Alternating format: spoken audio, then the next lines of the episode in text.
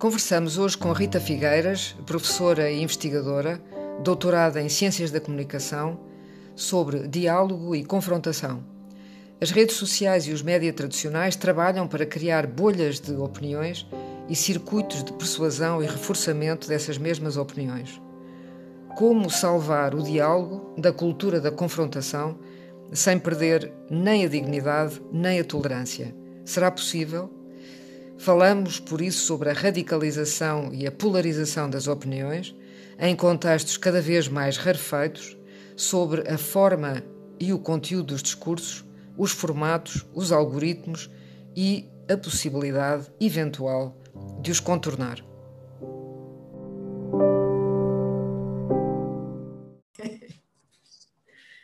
Boa tarde, Rita. Obrigadíssima por ter, por ter acedido a falar comigo sobre algumas das minhas perplexidades contemporâneas.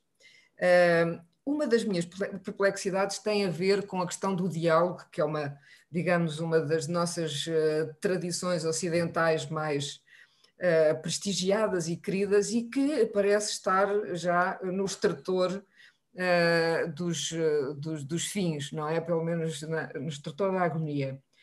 E a minha pergunta, que tem a ver, obviamente, com uh, muito com as questões das, das, redes sociais e das bolhas criadas, sobretudo pela personalização uh, dos Facebooks e pelos algoritmos que aparentemente nos manipulam. Uh, a minha pergunta é muito simples: será que ainda é possível falar com quem não tem a mesma opinião do que nós?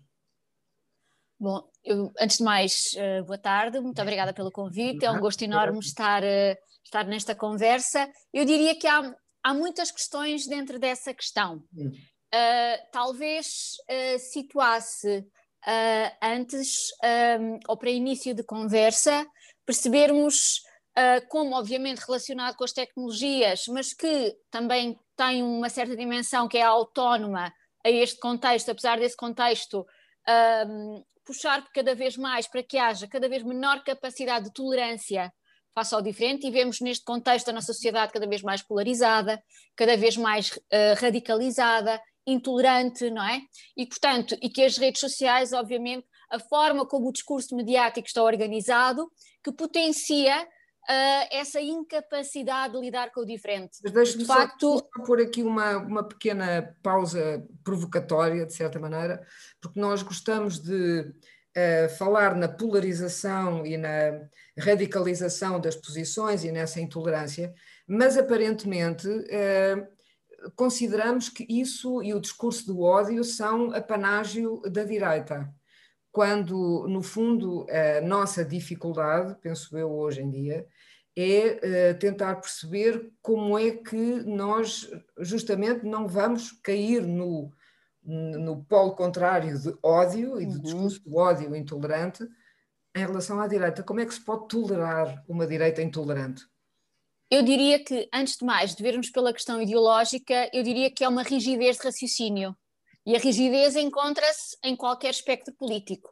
E o que, o que parece que, com certeza, este ambiente das redes sociais, a enorme polarização política, cada vez mais uh, assistimos a um conflito e a uma incapacidade de aceitar um espaço comum, da construção de um consenso, e vemos aqui uma transformação do que era uma tradição da conversação para uma tradição do debate, diria assim. E a tradição do debate é o que nós vemos, inclusive, mesmo, é? o debate uhum. do, do confronto, porque são, porque são uh, duas perspectivas, a ideia de ser duas perspectivas, um sim e um não, um a favor, um contra. Esta estrutura binária que os média de facto potenciam, seja a televisão, seja uh, as redes sociais, que potenciam esta ideia de, de, de, colocar todos os assuntos num extremo e no outro extremo. Sim, o que acontece. De, de, gladiadores americanos, não é?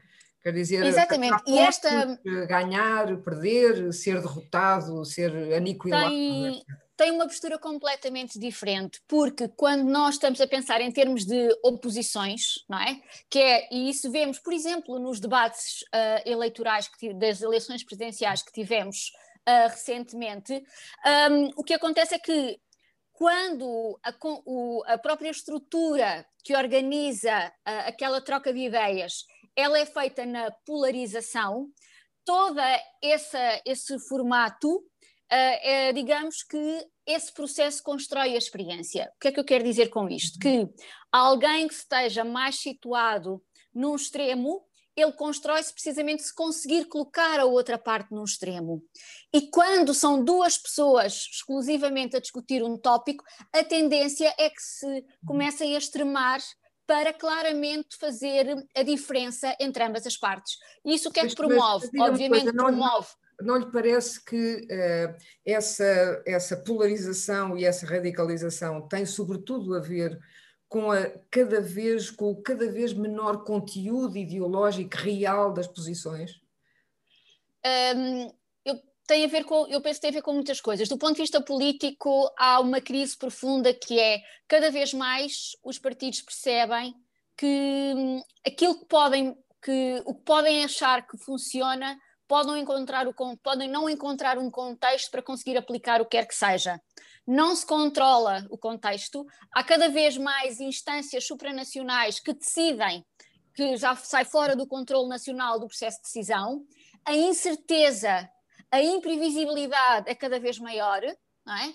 A globalização também faz com que algo que acontece a milhares de quilómetros de distância possa ter uma influência determinante num outro destino completamente distinto, uh, como dizia, a milhares de quilómetros de distância, faz com que o discurso político também seja uh, cada vez tenha menos poder de decisão e de interferência efetiva. E eu julgo que há parte esse, de transferir esse, esse, o debate ideológico para uma para um Diga-me uma coisa, esse menor poder efetivo não cria cada vez mais uma tendência populista generalizada? Sim, mas o que eu queria dizer é que um, a, as dificuldades em ter um discurso que possa traduzir efetivamente algo que possa transformar a sociedade faz com que se a, a estratégia eventualmente de sobrevivência passe para um, algo mais da forma, que é da forma como se discute e não sobre o que é que se está a discutir. Exato, exato. Isso parece que faz uma diferença, parece que faz uma oposição, porque também vivemos numa cultura que é, acima de tudo, performática, não é? Que de, de grandes posturas, de grandes uh, afirmações. E isso gera uma determinada atitude de combatividade, não é? De parece que estou a acusar o outro, a descobrir os seus erros, não é? Que é muito mais um, um, debate orientado para identificar as falhas do outro, muito mais orientado para assumir que eu estou certo, os outros estão errados, não é? Esta dicotomização uh, e que as crenças são verdades e que, acima de tudo, pretende-se retificar as posições de cada um, contrapondo as posições do outro, por contraposição uh, ao que seria muito mais uh, uma, uma cultura do diálogo uma cultura da, da, da conversação. Estou, estou a fazer aqui um oposto entre a cultura do diálogo e aqui a cultura do debate, não é? Uhum. E esta cultura do, do, do, diálogo, muito mais orientada para uma ideia que um, há sempre um entendimento comum de base e que pode ser a partir daí que ambas as partes podem trabalhar. E em vez de começarem mais próximas, irem se afastando, afastando, afastando, como promove a cultura do debate, poderem eventualmente achar que estão mais afastadas e, através do que têm em comum, encontrar um terreno uh, que pode ser partilhado. E a partir do que têm em comum, de facto, conseguir ambas as partes expandir as suas perspectivas, porque nunca ninguém está totalmente Estou, com toda a visão dos assuntos, nem um outro lado, não é? Não, Portanto, não aqui parece, encontrar. Não, um tanto, não lhe parece um tanto utópico essa ideia de hoje encontrar um chão comum que, possa, que possa criar uma nova colaboração. Isso nós vemos, por exemplo, uh, na, na, questão do filibustering, mas sobretudo na dificílima, impossível relação nos Estados Unidos entre, entre os dois grandes mamutes partidários, não é? Uhum. Uh, portanto, a ideia, onde é que está o chão comum? Que tem a ver com a outra pergunta, até onde é que nós podemos esticar a nossa bolha uhum. para, de facto, não nos sentirmos eh, não nos sentirmos eh, confrontados, eh, defensivos e, e nos entrincheirarmos nas nossas, nos nossos valores, nas nossas. Como é que nós podemos falar? Basicamente a pergunta é sempre a mesma. Sim, eu diria que de uma forma extremamente prática, pode-se repensar com criatividade e imaginação, inclusive é os formatos de debate. Porque é que vão estar duas, dois, só, dois intervenientes e não três? Isso quebra a polarização. Porque não faz com que um tenha a necessidade de extremar-se até para lá das suas convicções, para fazer, a, para fazer a distinção, porque é o princípio do braço de ferro que se gera, não é? Porque, como eu dizia, aquele processo assim organizado molda depois a, a, a forma como cada um estrutura os seus argumentos, e se em vez de serem duas pessoas forem três perspectivas, já não se coloca até do ponto de vista discursivo um lado e o outro lado da questão. Como sempre cada um representasse uma coisa e o outro representasse a outra. E, e, e, essa construção, de facto, anula o que há em comum. O que há em comum é todas as pessoas vivem na mesma comunidade, não é? E a comunidade é o que há em comum, que é a contraposição, se quisermos, entre uma, o princípio da comunidade versus o princípio do campo. Não é? Porque pensarmos num campo de futebol, para um ganhar, o outro tem obrigatoriamente de perder, uhum. não é? Porque uhum. as perspectivas, um só ganha quando o outro perde, porque o que o outro está, o que um vê não é o que o outro está a ver do outro lado do campo. E a ideia da, da comunidade, da partilha, em que, obviamente, com certeza que há perspectivas diferentes, que cada projeto ideológico tem para, para a sociedade, caminha-se para, para lugares distintos ou soluções diferentes, ou o que seja. Mas há uma diferença, de facto, de baixar ou retirar a animosidade, porque é uma animosidade que torna absolutamente incompatível a convivência. Mas a democracia, ela, ela é, penso eu, acima de tudo, ela é um exercício de tolerância. Mas essa tolerância, para poder existir, também creio que os espaços de conversa também têm que ser estruturados de uma forma que potencie essa possibilidade e que se consiga eu acho, eu acho abarcar a complexidade. É, é por isso é que eu gosto de ouvir, porque acho que a Rita vai é, exatamente ao ponto, ou seja, é o formato, de certa maneira, que, é, que, que, configura é, o discurso. Muito, uh, é muito o formato que configura é. o discurso e é muito fácil alterar esse formato. Eh, no fundo, nas redes, aquilo que nós Sim. agora vimos, por exemplo, o Tim Cook da Apple vir criticar o algoritmo do Facebook como, uhum. enfim, terrivelmente lesivo para a privacidade das pessoas. E eu tenho sempre esta esperança de que nós só nos vamos safar quando se zangam, por assim dizer, os, os os grandes chefes não é? e os, os grandes detentores dos meios, Uh, mas achei uma coisa muito curiosa, ou seja, aparentemente uh, o Facebook é uma, é uma estrutura que não tem, não tem não há alternativa àquilo, quando aquilo é um algoritmo que é muito fácil de mudar. É muito fácil. É muito, fácil. muito fácil, muito fácil não será, não é? Porque o, o algoritmo, o modelo de negócio do Facebook. Ah, o que é difícil de mudar é o modelo de negócio, não é o algoritmo. O algoritmo o, é o, modelo de negócio. Pois. O algoritmo é, digamos, é o modelo de negócio em movimento, em ação, claro, não é? Claro. Porque é o algoritmo que permite potenciar aquele modelo de negócio, que é um modelo de negócio que vive da capacidade de captar as pessoas para dentro daquela rede uhum. e mantê-las dentro daquela rede. Eu diria que é quase uma espécie como a economia de casino, não é? Os casinos não têm as janelas precisamente para as pessoas esquecerem que há, tempo, não é? Que o tempo está a passar.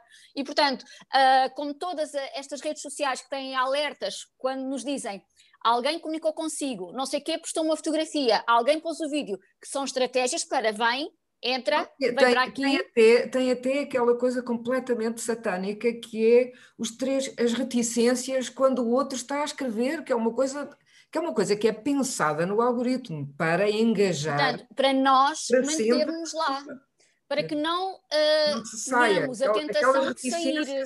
Estamos à espera do, daquilo que a pessoa irá Exato. extraordinariamente. Portanto, man, mantemos lá dentro. Portanto, uhum. se esse algoritmo que ele pretende é, por um lado, que que consiga fazer-nos entrar dentro da própria rede e depois mantermos na rede. E ao mantermos na rede também, o que o algoritmo faz, que tem a capacidade de aprender com os nossos gostos, aprender com o nosso comportamento, aquilo onde nós entramos, com páginas online, onde nos detinha, onde, onde vamos deter, aquilo que, aquilo que não abrimos, sobre aquilo que comentamos, as pesquisas que fazemos no Google, porque consegue absolutamente cruzar uh, espaços digitais, dispositivos também, porque se temos o telemóvel, fazemos podemos fazer um determinado tipo de pesquisas que cruza com o nosso computador, que cruza com o nosso iPad. Se tivermos uma televisão inteligente, cruza também com a televisão. Se estamos na rua, cruza com as referências de onde estamos também. Portanto, há um manancial enorme de dados que vão sendo sucessivamente reajustados pelo algoritmo, não é? Que tem a capacidade generativa de se transformar em função do nosso próprio comportamento e cada vez mais dar-nos aquilo que corresponde a uma certeza de não sairmos daquele trilho. E é aqui então que se gera também esta estratégia binária e de reforçar as nossas crenças com uh, dando-nos informação que confirma as nossas perspectivas, priori eh, também dando prioridade a comentários, observações, textos de outras pessoas que também vão ao encontro da nossa ideia, e isso gera rigidez. Enfim, para além de uma estrutura mental que se possa já ter, que, que tem mais dificuldade em lidar com a, flex, com a flexibilidade, menor capacidade de adaptação, dificuldade em lidar com a complexidade, que é inerentemente contraditória, ambígua, um, que também, uh, obviamente, tem uma carga de incerteza. Qualquer complexidade ela é sempre incerta, contraditória. E isso é o oposto da rigidez e isso afasta muitas vezes as pessoas. E, portanto, o algoritmo, que uh, é invisível aos nossos olhos, é como se nós uh, achássemos que de Lisboa ao Porto a autoestrada só há aquela e existem tantas outras autoestradas paralelas, cruzadas, sobrepostas, só que nós não vemos porque o algoritmo encaminha-nos em termos de trânsito, salvo seja, considerando nós que a única estrada possível é aquela que nós estamos, não é? Portanto, isso também reforça a rigidez, porque cada vez somos menos confrontados com outras perspectivas que sim, nos possam reforça, alargar os horizontes. Sim, sim reforça emocionalmente uh, a ideia de que nós estamos certos e de que a nossa opinião é correta, uh, etc. Não é? E os outros também depois nos reforçam isso, Sim, não é? Muito... Os outros depois também nos reforçam, claro, porque claro, como claro. Uh, recebemos é reforço de pessoas que pensam relativamente da mesma maneira e, e, o ser humano uh, tem muita dificuldade em lidar com a ostracização, não é? E é portanto... É, é, é talvez a primeira vez na história que isto acontece. Ou seja, que as pessoas de uma forma voluntária e até deliberada, fornecem dados, muitas das vezes extraordinariamente privados, a um sem número de, de, desconhecidos, é? pessoas que nós não sabemos quem são, e que ficam ainda por cima na rede para sempre. Uhum. Uh, Mas aí eu diria que há, há, há, várias, há várias dimensões aí nessa questão da, da divulgação dos dados, diria eu.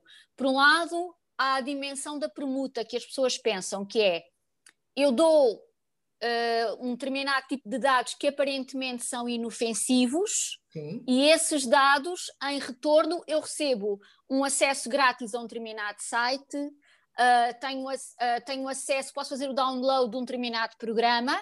Portanto, há aqui uma determinada permuta isso, que as exemplo, pessoas... É, isso é uma troca que hoje, segundo eu entendo, as novas gerações fazem sem pensar duas vezes. Ou seja, a, a, de facto, essa troca de serviços por informação uhum. é uma coisa que faz parte do, do é. ADN dos internautas. Um, aquilo que, eu, que, que me faz, que, que, me impressiona e que, e que me deixa um pouco perplexa é das pessoas que não têm essa, esse savvy, não é? essa, esse savoir-faire internautico e que se abalançam uh, a, a lançar nas redes mais ou menos tudo aquilo que lhes, eh, que lhes vai na alma, sem qualquer literacia, sem qualquer espírito crítico em relação àquilo que estão a fazer. Não só estou a falar de partilha de fake news ou de partilha de, de, de notícias que eh, aparentemente não foram não, não, passaram pelo crivo, às vezes sequer do bom senso, não é? já não estou a dizer outros, uh, mas cada pessoa se transforma num agente de uh, notícias e de divulgação e, e de coisas uh, também privadas dessa pessoa. Portanto, no fundo, a noção de privacidade, o conceito de privacidade, foi trocado, penso eu, por uma noção de amparo. Ou seja, as pessoas, penso eu, que na rede fazem esse negócio porque, pelo menos assim, têm alguma atenção sentem que alguém lhes liga, nem que seja para lhes vender qualquer coisa? Hum, eu diria que o, o, que os estudos nos dizem é que há, há vários fenómenos. Há, por um lado, o chamado paradoxo da privacidade, que é as pessoas têm preocupação com isso, uh, só que do outro lado, o que é que está do outro lado dessa preocupação?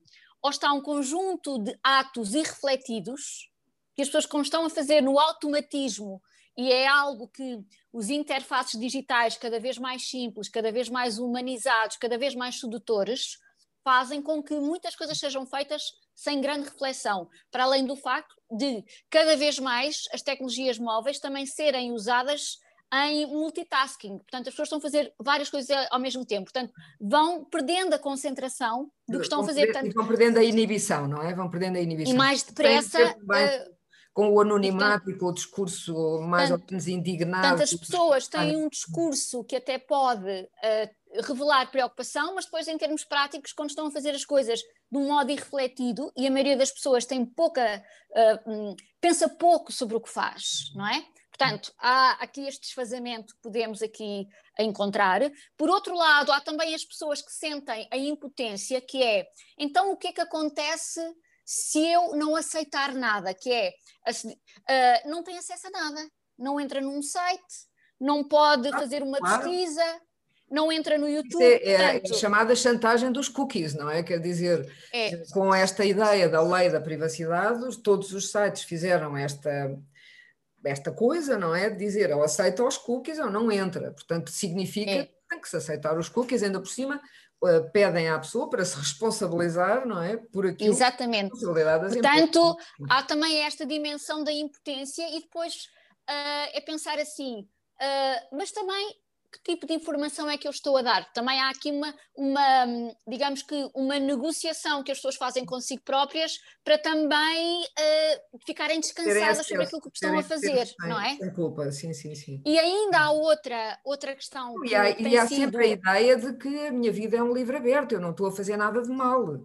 não é? Claro. E depois há aqui. Essa, essa coisa ainda muito antiga. Exatamente. Não, é? isto não é sim, nada de mal, sim, sim. não nada de mal. Não tenho nada a esconder, não é? Claro, claro. Uh, e ainda há uma outra, outra dimensão, de, de, principalmente de quem, apesar de tudo, vai tentando uh, negociar entre até onde é que eu quero ceder, até onde não compensa, digamos assim. Uhum. E aí as pessoas são muito críticas em relação às redes sociais, que é que tipo de informação e em que contexto é que ela é recolhida sobre mim. Por exemplo, uh, se as pessoas colocam qualquer coisa no mural do Facebook a dizer hoje estou como o tempo, triste, enfim, estou a brincar, não é? Mas enfim, em que. Fotografia de um gatinho. okay. Pronto, em que as pessoas eh, revelam sobre os seus estados emocionais.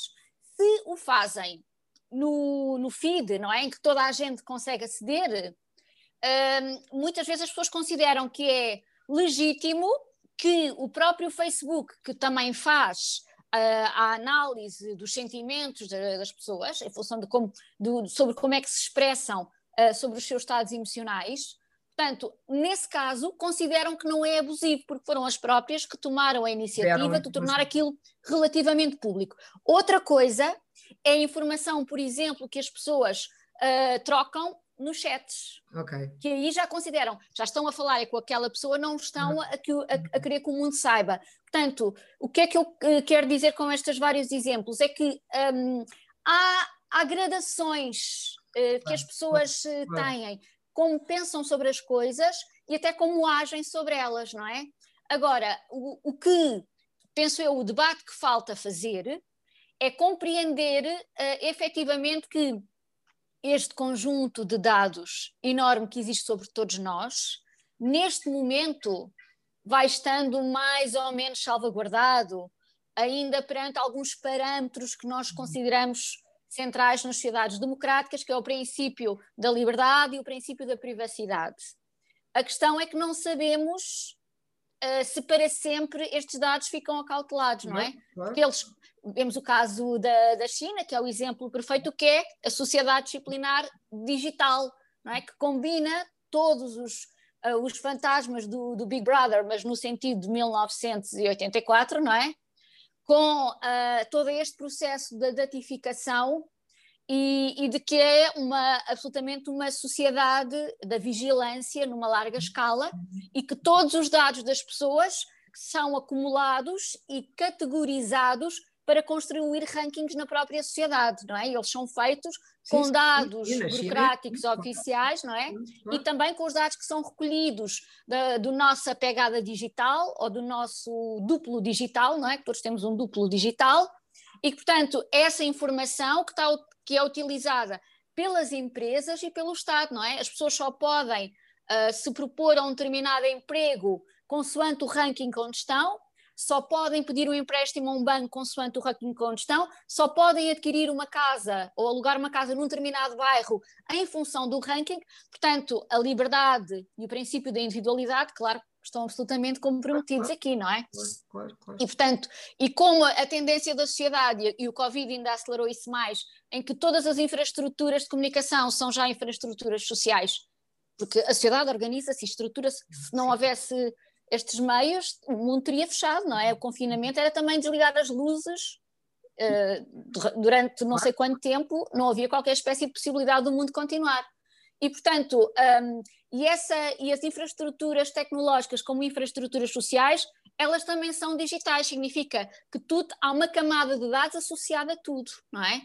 E isso, enfim, e muitas vezes também, uh, muitos destes dados ainda não têm uma leitura relevante, até o dia em que novos dados permitem outros cruzamentos, Sim, até, até, até terem. tiverem, exatamente. Os dados existem, eles podem não estar ainda a ser muito, cruzados numa determinada ótica, mas. O que eu acho muito curioso é que quando nós começamos a falar neste tipo de realidades que já estão, que, que existem, que estão implantadas, que fazem parte da nossa vida, um, parecemos eh, conspiracionistas de certa maneira, há logo uma ideia, ah, isso não é bem assim, quer dizer, por amor de Deus, não é possível. Há sempre uma ideia de que estas coisas que já existem, que fazem parte, nós quando falamos alto, se tivermos a televisão ligada, sim, a televisão recolhe sim. os dados. Se eu digo isto, as pessoas dizem, não, que disparate, isso é completamente impossível. O que, é, que, o que me parece... O que me parece é que, uh, mesmo que as pessoas digam que não ligam muito e cada vez um, há mais pessoas críticas em relação ao jornalismo, aos médias em geral, à televisão. O que é certo é que a nossa agenda de preocupações públicas ainda é muito relacionada pela visibilidade que é dada pelos médias aos temas. E, portanto, este, e este é um tipo de temas que nós vemos muito pouco abordado em Portugal não é? Uhum. Não é das redes sociais, que isso é o lado, isso é a ponta do iceberg. Sim. Efetivamente, o que é que é o algoritmo, o que é que é um, o, o, o, o, que é, o, qual é o modelo de negócio, o, o que é a datificação, uh, de que forma é que uh, o nosso sistema social e o sistema capitalista também uhum. estrutura-se em torno deste, deste mesmo tipo de dados, quer seja o Estado, quer seja empresas privadas. Portanto, eu julgo que há, há desconhecimento, porque tudo isto é invisível e também é, requer é, um determinado é, tipo de conhecimentos que, que, não está no senso comum, não, está senso comunizado, não é? No fundo, me parece que a educação crítica do, do utilizador das redes, para já, não é? E do, enfim, do, do consumidor de notícias será bastante, fia bastante mais fino, mas a educação crítica, a literacia do utilizador para saber qual é o, algoritmo, o que é que. As pessoas ainda, por exemplo, ficam extraordinariamente espantadas quando andam a fazer uma pesquisa sobre sapatos e depois no Facebook lhe querem vender sapatos e o Google quer lhe vender sapatos e toda a gente lhe quer vender sapatos, isto faz parte do algoritmo. Quer dizer, pois, é... mas é só que hum, não há eh, a escola não ensina, não é? Nem a escola, nem, nem há uh, nem, nem existem suficientes debates sobre o assunto para sensibilizar, alertar e perceber como é que as coisas se cruzam, não é? Como é que se ligam. Eu julgo que, passa muito por aí. E depois, como tudo isto está profundamente interiorizado no nosso cotidiano, também é muito assustador pensar depois, se as pessoas começarem efetivamente a perceber como funciona, podem ficar também muito assustadas. E a recusa às vezes também é um mecanismo de proteção, não é? Mas uh, eu diria que neste momento, nos Estados Unidos, uh, já, se, já se vêem algumas tentativas de alteração, porque o que, o que nós verificamos é que houve durante muito tempo a impossibilidade, a incapacidade uh, real, mas também não a vontade política de regulamentar estas grandes empresas tecnológicas, não é? Que são quatro ou cinco, a Apple, uh, a Microsoft, a, a Amazon, o Google um, uh, e o, e o, e o, Facebook, não é? Esta, mais alguma coisa, sim. Estas grandes empresas que uh, têm, que são as chamadas empresas-Estado, não é? Porque elas têm uma enorme capacidade de regular o comércio, os preços, a estrutura de comunicação que se desenvolve entre as pessoas, uh, de, o, o que é que se encontra online, uh, também de conduzir muitas vezes a discussão política e organizar a dissensão na, na sociedade e, portanto, e uma maior capacidade de conduzir a, a, sociedade do que os próprios Estados, não é? Por isso é considerada empresas-Estados uhum. e que o que se verifica, e, e vê-se a União Europeia há, há vários anos que está a tentar regulamentar e é muito difícil, porque são empresas gigantes e que, direto ou indiretamente, todas as instituições uh, estão é profundamente que é, dependentes. Cancelar da, ou cancelar ou suspender da conta do Trump, por exemplo, no Twitter, Sim. foi uma lança em África, um, ehm, e do ponto de vista, digamos, uh, estritamente uh, político, não sei muito bem o que é que significa. Não sei se é apenas para a galeria. Bom, se... eu diria que o que se verifica, principalmente Houve um momento, parece-me, crítico de viragem uh, na cultura norte-americana, no sentido mais de, de, das pessoas comuns, que foi com a, a questão do Black Lives Matter. Uhum. E que se começou muito, claro que vai-se de um extremo ao outro extremo, isso também é um problema, não é? Se por um, primeiro as redes sociais eram a salvação, agora sou o bote expiatório tudo. Nem nunca foram a salvação, nem nunca serão, obviamente, a explicação do mal da, do mundo. Mas um, foi muito associado toda a radicalização que se estava a verificar na sociedade norte-americana pela forma, de facto, como as redes sociais e o algoritmo organizavam a discussão no espaço digital e portanto isso uh, foi, foi-se muito associando que, que esta discussão que é cada um só, só estar associado aos seus e cada vez uma, uma menor tolerância face ao diferente, em que o outro é para odiar e, para, e que nem sequer podemos abrir espaço dentro de nós para escutar Sim, o que é que é, está a ser dito. Muito, muito nazi de que não é gente, o outro é, não como, é gente. Não é gente. Como a ideia. Não é gente. Exato. E como os americanos estão agora muito a funcionar nesta ideia do cancel culture, não é? Que é tudo, acabou. Sim. Não existe, uh, não tem acesso, não pode, não se pode expressar. Isto para dizer que ficou tudo muito uh, associado às redes sociais. Isso abriu aqui um espaço para a possibilidade de se pensar em algumas coisas que há muito tempo uh, já se considerava, que era partir estas empresas, não é? Eles não, não terem este. Elas operam numa lógica do monopólio mas uh, em certos setores são monopólio e outros é uma espécie de cartel, não é? Contra a lei da concorrência. E são um cartel porque entre si organizam-se e vão claro, e vão organizando o espaço de cada uma uh, e umas com as outras. Uh, e, portanto, partir estas empresas, porque são gigantes, impossível, impossíveis de lidar, também estas empresas começaram a perceber que, que os ventos estavam a mudar e a capacidade de se manterem com o poder que têm também passa por se adaptarem às mudanças que o tempo também pese, não é? Uhum. E já estão elas próprias a fazer as suas estratégias de relações públicas, nomeadamente uh, mostrando um pouco como é que o seu algoritmo funciona, que sempre foi um grande segredo, não é? Saber como é que era o algoritmo. Claro, não revelaram tudo, mas algumas informações sobre o algoritmo. De certa maneira, não estão... revelaram, foram denunciados, ou seja. Não, não, mas agora colocaram mesmo. Sim, Sim mas, mas é uma estratégia de relações públicas Sim. a mostrar assim, uma certa transparência. Sim. Isto para situar a questão do Trump e determinar a conta do Trump que como um gesto de demonstrar que um, há, um, há, há, há, limites na sociedade do qual não se pode passar. Mas o que é certo é que o Twitter, a, a projeção enorme que o Twitter teve, foi aliada. O, o Trump, digamos que personifica na perfeição o que é que estes algoritmos potenciam, Exatamente. que é um, o fervor, não é? Porque uh, toda aquela irritabilidade, aquela agressividade, o choque, Uh, tudo isso combina muito bem com a lógica do algoritmo, não é? Que é engajamento que combina com enfurecimento, não é? E portanto, e o, e o Twitter que era, nunca foi dentro das redes sociais uma, uma marca que tivesse assim tanta expressão e rapidamente ganhou uma projeção internacional, inclusive é no jornalismo, porque é, é, é de. É, com muita frequência encontramos um, tweets de certas e determinadas pessoas que são incorporadas nas notícias como sendo uma declaração autorizada, não é? Portanto, também foi, digamos que, legitimado no discurso público através do jornalismo, uh, incorporando uh, aqueles tweets, não é? Como citações. Sim,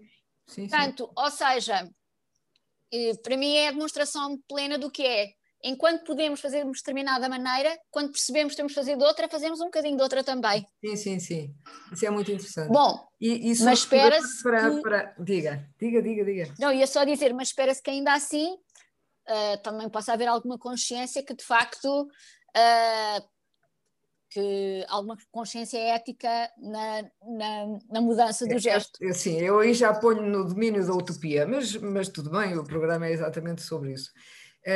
O que é que nós, para, para acabar, Rita Figueiras, como é que nós podemos, se é que podemos, um, ganhar aos pontos ao algoritmo? O que é que nós podemos fazer para não para não pôr mais um clique, mais, um, mais uma repetição. Eu sei que, por exemplo, os ativistas americanos tiveram, eh, pensaram imenso sobre isso, procuraram fazer uma coisa muito simples, que era não dizer o nome do Trump, por exemplo, chamavam-lhe 45, chamavam-lhe uhum. cabeça da abóbora, chamavam-lhe o que fosse, mas 45, mas, mas Trump não, porque Trump era um hashtag, era uma, era uma forma dele ter mais popularidade, mais cliques e, portanto, de ir reforçar o algoritmo e considerar que aquilo era um trend uh, popular. Uhum. Isto é uma coisa muito simples. Com certeza que há outras coisas simples que nós eventualmente possamos fazer para não ser parte do problema e para não magnificar o problema uhum. uh, em, vez de, em vez de procurar, uh, enfim, ter mais alguma que... em relação a isso. Eu diria que há aqui uma questão que creio que não é bom cairmos na armadilha de achar que que, a, que somos nós, os indivíduos, isoladamente, podemos fazer qualquer coisa. Acho mesmo que, por exemplo, nós vemos qualquer eleição que existe em Portugal, quando é que se fala sobre as questões das tecnologias? Quando é que se fala sobre esta questão, não é? Dos algoritmos, desta forma de, de organização do, do espaço público, da vida coletiva e, e da vida individual. Não se fala, e é um tema absolutamente central, como, como são todos os outros grandes temas da sociedade. Aliás, nós, nós vimos, por exemplo, no Brasil, a importância das redes sociais na, na eleição claro. do Bolsonaro.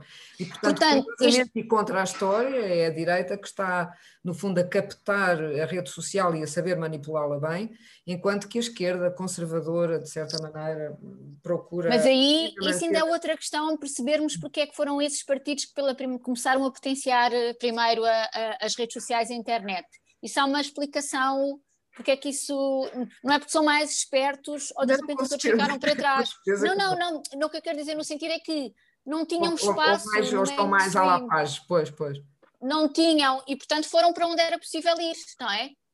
Porque não, não tinham acesso ao mainstream. Mas em relação a outra questão central, sem dúvida, claro que há pequenas coisas que todos nós podemos ir tentando fazer, mas acima de tudo, eu penso que a questão principal é tornar esta questão uma questão pública e de pressão de, de regulamentação. A nível nacional, a nível europeu, uh, principalmente uh, uh, será tão mais forte quanto instituições mais fortes conseguirem fazer esse processo de regulação, a União Europeia, os Estados Unidos, que de facto percebe-se claramente que alguma iniciativa com a nova administração Biden irá acontecer certamente, de mudar uh, estas empresas e, portanto, eu diria que a grande questão aqui de fundo é, de facto, exigir uma regulação da, da, da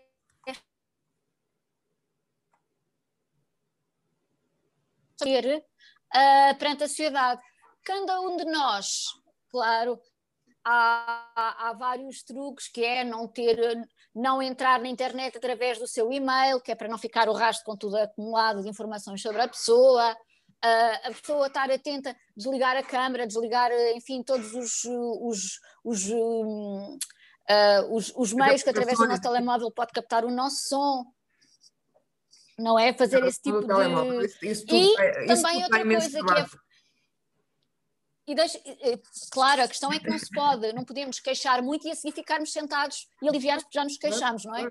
Outra questão parece-me aqui, para, para, para, então finalizar, uh, extremamente importante é uh, tudo, as tecnologias são extraordinárias e dão-nos imenso, mas é não, não esquecer que elas não esgotam o que é a vida porque uh, há muito mundo para lá do online e do digital e que também talvez um, uh, ah, se muitas coisas que nós podemos fazer continuarmos a fazer sem utilizar o digital, isso também diminui uh, a quantidade de dados que são tirados sobre nós, ainda que quando nós não estamos conectados, essa também é uma informação útil para o algoritmo.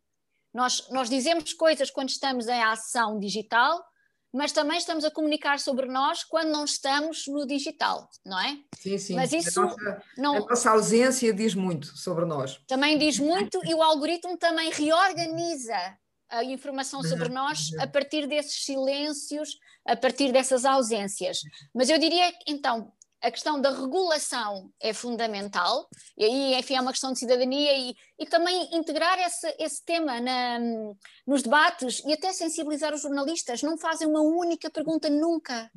Como é que os partidos se posicionam face a essas questões? Essa, essa, eh, esse facto ficou pateticamente bem uh, patente quando o, uh, o Zuckerberg foi, foi interrogado e os uh, senadores, penso eu que eram, uh, não é? Uhum, não tinham uhum. ideia nenhuma do que era o, o, o, Facebook ou o algoritmo ou o que fosse.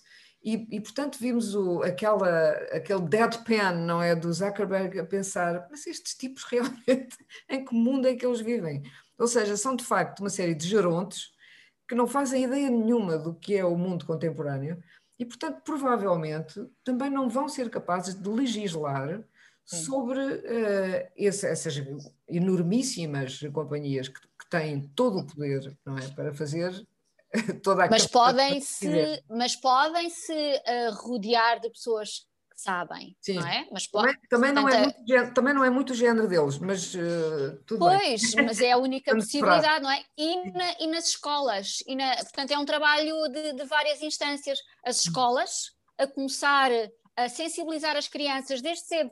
E, enfim, não sou especialista, obviamente, no, no desenvolvimento uh, de, das crianças, como é que é o processo de aprendizagem, mas a partir de uma determinada ideia, de uma determinada idade, com certeza pode haver uma introdução ao que é o que são as fake news, o que é a nossa relação com as redes sociais, com o telemóvel, o que é a privacidade, pequenos exercícios. E com certeza, com o avançar do desenvolvimento da, das crianças, dos jovens, com uma maior capacidade de maturação, de reflexão sobre o que são estas coisas e, e de facto, tornar esta questão, que esta é uma questão de cidadania. Exatamente, é? e, e, a, educação para a cidadania é das coisas mais perigosas que podem existir. Portanto, é de facto das coisas que nós temos descurado, uh, infelizmente, e que não vejo, quer dizer, pelo contrário, com o fechamento da sociedade, cada vez mais todo esse tipo de, de educação crítica e para a, a, consciência do meio em que nós vivemos é, enfim, cada vez mais difícil de, de, conseguir. Mas, mas para a frente, para a frente é que, é que vêm coisas novas, espera-se. Rita Figueiras, foi fantástico falar consigo. Gosto muito obrigada, foi um gosto enorme. Muito obrigada. muito obrigada, muito obrigada. Até à próxima.